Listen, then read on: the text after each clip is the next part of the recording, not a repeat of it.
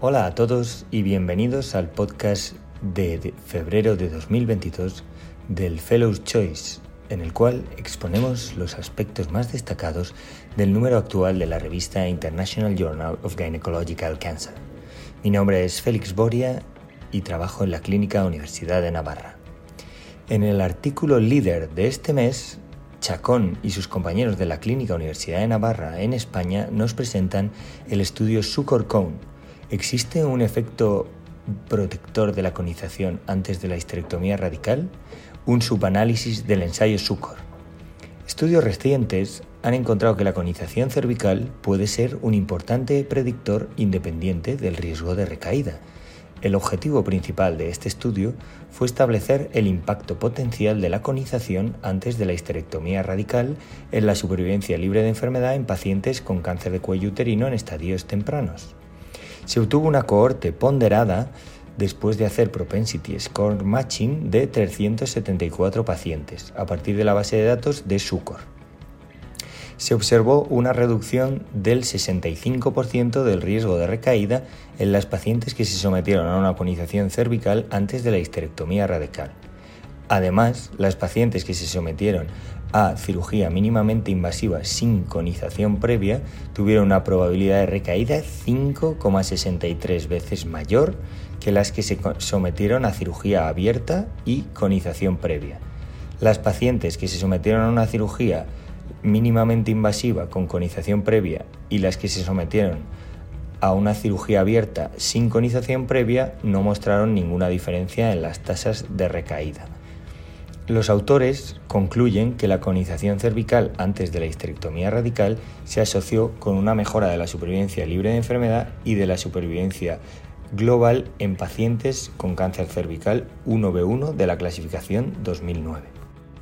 En el siguiente artículo, Bond y sus compañeros de la Universidad de Ciencias y Salud de Oregón, en Estados Unidos, nos presentan ¿Influye la obesidad en el enfoque de tratamiento preferido para el cáncer de cuello uterino en fase inicial? Un análisis de coste-efectividad.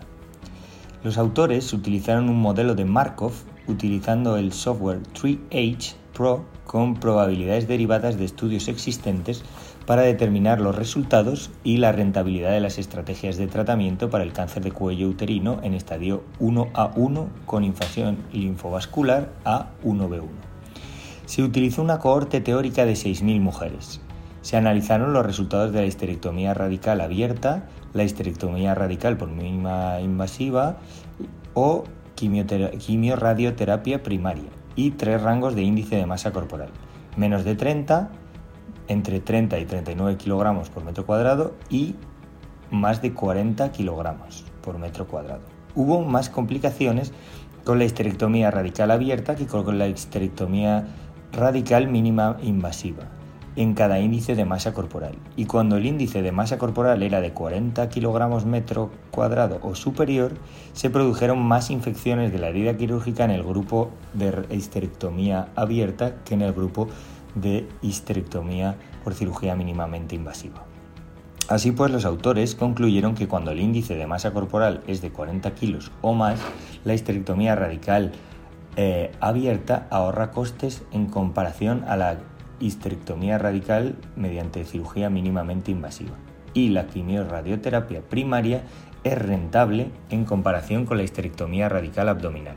La quimiorradioterapia primaria puede ser la estrategia de tratamiento en pacientes eh, con índice de masa corporal más altos. En el siguiente artículo, Cerda y sus compañeros del Centro Médico Cedars Sinai de Estados Unidos nos presentan el estudio Evaluación de los patrones de progresión en el mantenimiento de inhibidores del PARP en el cáncer de ovario, un estudio transversal. El objetivo de este estudio fue investigar la proporción de pacientes en mantenimiento con inhibidores del PARP que desarrollan focos limitados de enfermedad y la localización de esta progresión y su historia natural. El estudio incluyó a 58 pacientes que se sometieron a mantenimiento con inhibidores del PARP. Con una mediana de seguimiento de 48 meses, 32 de estos pacientes sufrieron una recurrencia mientras tomaban olaparib de mantenimiento. 11 de estos pacientes, el 34%, presentaron lo que los autores denominan como una oligoprogresión, definida como eh, recurrencia en tres o menos sitios. Las localizaciones más comunes de la oligoprogresión fueron la nodal pélvica o periaórtica en un 27%, peritoneal en un 27% y hepática en un 27%. Sin embargo, no hubo diferencias significativas en la supervivencia global ni en la supervivencia libre de progresión entre los pacientes con y sin oligoprogresión. Así pues, los autores concluyen que en este estudio un tercio de las pacientes en mantenimiento con inhibidores del PARP experimentaron una oligoprogresión y en estos casos podrían verse beneficiados de una terapia de consolidación local. Continuando con nuestra revisión, en el siguiente artículo, Feinberg y sus compañeros del Memorial Sloan Kettering Cancer Center en Estados Unidos nos presentan la detección de la recurrencia de cáncer de ovario podría no requerir un examen físico presencial, un estudio del equipo de ovario del Memorial Sloan Kettering Cancer Center. El objetivo del estudio fue evaluar el papel del examen físico en persona para la detección de la recurrencia del cáncer de ovario en los pacientes inscritos en un programa de vigilancia de rutina. Se trató de un estudio retrospectivo de pacientes atendidas entre enero de 2015 y diciembre de 2017, que experimentaron una recaída en el cáncer de ovario durante la primera eh, remisión clínica. Entre los 147 pacientes que cumplían los criterios de inclusión, no hubo recurrencias detectadas única y exclusivamente por el examen físico. El 31% de las pacientes tuvieron una recurrencia detectada por primera vez por el marcador tumoral, el 55% en la exploración radiográfica y el 12% por la presentación de nuevos síntomas. Solo el 2% eh, tuvo una recaída diagnosticada mediante una biopsia durante una cirugía no oncológica. La conclusión de este estudio fue que el examen físico en persona no constituye un método primario de detección de la recaída del cáncer de ovario para ninguna paciente. Sustituir las visitas en persona por visitas virtuales que incluyan los síntomas notificados por las pacientes junto con un protocolo de vigilancia regular puede ser un enfoque adecuado para la detección de la recaída del cáncer de ovario, al tiempo que se reducen las molestias y los riesgos para la salud de las pacientes. En el siguiente artículo, Nasiudis de la Universidad de Pensilvania en Estados Unidos nos presenta cirugía de preservación de fertilidad para pacientes con carcinoma epitelial de ovario en estadio 1C2 o 1C3. ¿Hay pruebas de seguridad? El objetivo de este estudio fue investigar los resultados oncológicos de la cirugía preservadora de fertilidad en pacientes con carcinoma epitelial de ovario en estadio 1C2 o 1C3 los autores accedieron a la National Cancer Database e identificaron a 235 pacientes menores de 45 años que cumplían con los criterios de inclusión. La tasa de, cirugía preservadora de fertilidad fue del 44,7%. Las tasas de supervivencia global a 5 años fueron comparables entre los grupos de, cirugía radical y cirugía preservadora de la fertilidad, 85% y 90% respectivamente. Además, la cirugía preservadora de fertilidad no se asoció a una peor supervivencia global después de controlarla por los factores de confusión. Los autores también llevaron a cabo una revisión sistemática de la literatura e identificaron a 151 pacientes con este tipo de cirugía preservadora. La tasa de recaída acumulada en la literatura fue del 19,3% y la mediana de tiempo hasta la recidiva fue de 19 meses. Los autores concluyen que según los datos disponibles, la cirugía preservadora de la fertilidad podría considerarse en pacientes cuidadosamente seleccionadas.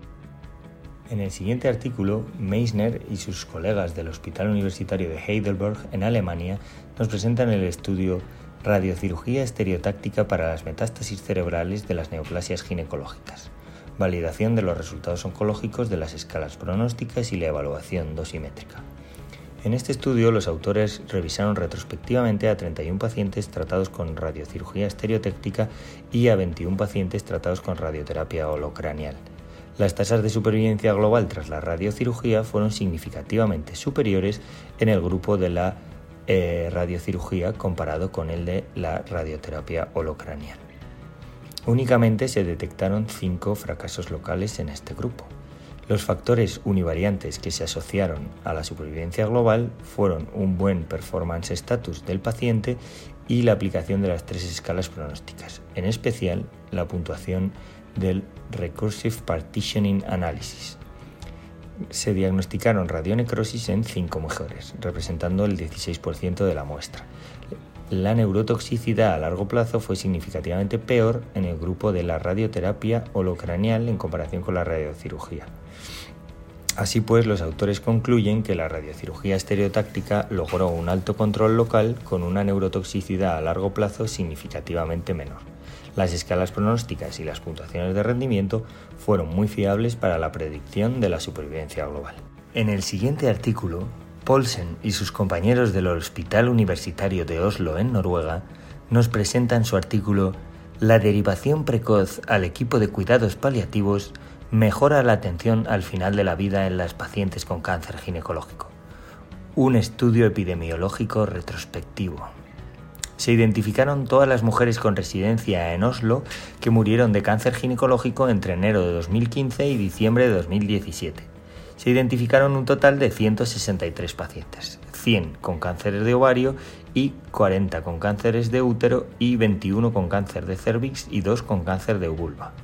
El 33% de las pacientes murieron en una unidad de cuidados paliativos, el 21% en residencias sin cuidados paliativos y el 29% murió en el hospital.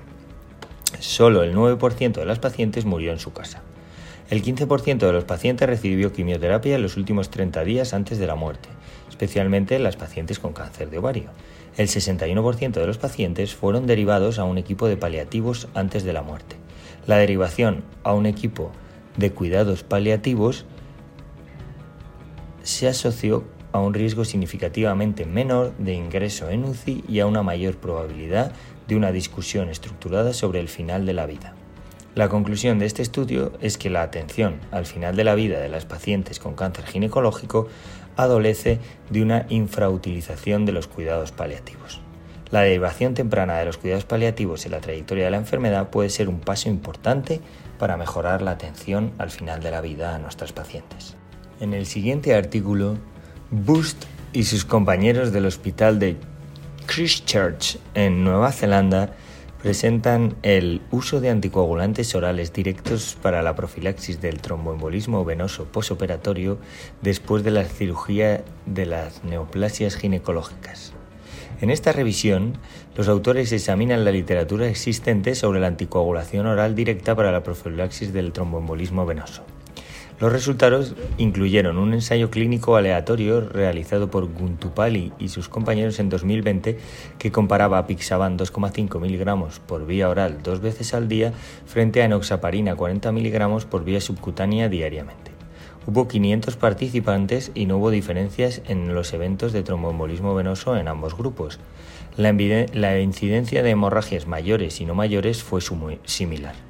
Otro estudio retrospectivo, realizado por Swarop y compañía en 2021 con 315 participantes, comparó rivaroxaban 10 miligramos diarios con enoxaparina 40 miligramos. No encontraron diferencias significativas en, en la tasa de tromboembolismo venoso. Tampoco hubo diferencias significativas en la incidencia de hemorragias. El tercer ensayo clínico evaluado es un ensayo clínico en curso realizado por Ramachotti y sus compañeros con un tamaño de muestra estimado de 440 pacientes que comparará rivaroxaban 10 miligramos diarios frente a enoxaparina 40 miligramos subcutáneos diarios. En el siguiente artículo López y sus compañeros del Hospital de Oncología Sao Camilo de Brasil nos presentan su ensayo clínico llamado Proper Prehabilitation, en el cual se compara un grupo en el cual únicamente se hace ERAS con otro grupo en el cual se hace ERAS sumado a una prehabilitación. Se trata de un ensayo clínico aleatorio y el objetivo principal de este estudio es evaluar el impacto de un programa de prehabilitación en el tiempo de recuperación posoperatoria de las pacientes que sean sometidas a cirugía oncológica. Se trata de un ensayo controlado prospectivo, intervencionista y aleatorizado en proporción 1-1, abierto al equipo multidisciplinar y a las pacientes, y ciego para cirujanos y anestesistas. El grupo de control recibirá los cuidados preoperatorios estándar de las guías ERAS, mientras que el grupo de intervención recibirá los cuidados preoperatorios estándar de las guías ERAS más la prehabilitación. Las pacientes serán elegidas y están programadas para someterse a una cirugía ginecológica realizada por la parotomía con un programa preoperatorio que permita la instauración de prehabilitación durante al menos dos o tres semanas.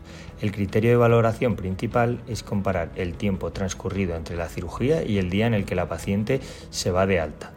La preparación para el alta se definirá como la capacidad de cuidar de sí mismo, de caminar solo y de ingerir al menos el 70% de la ingesta calórica diaria recomendada.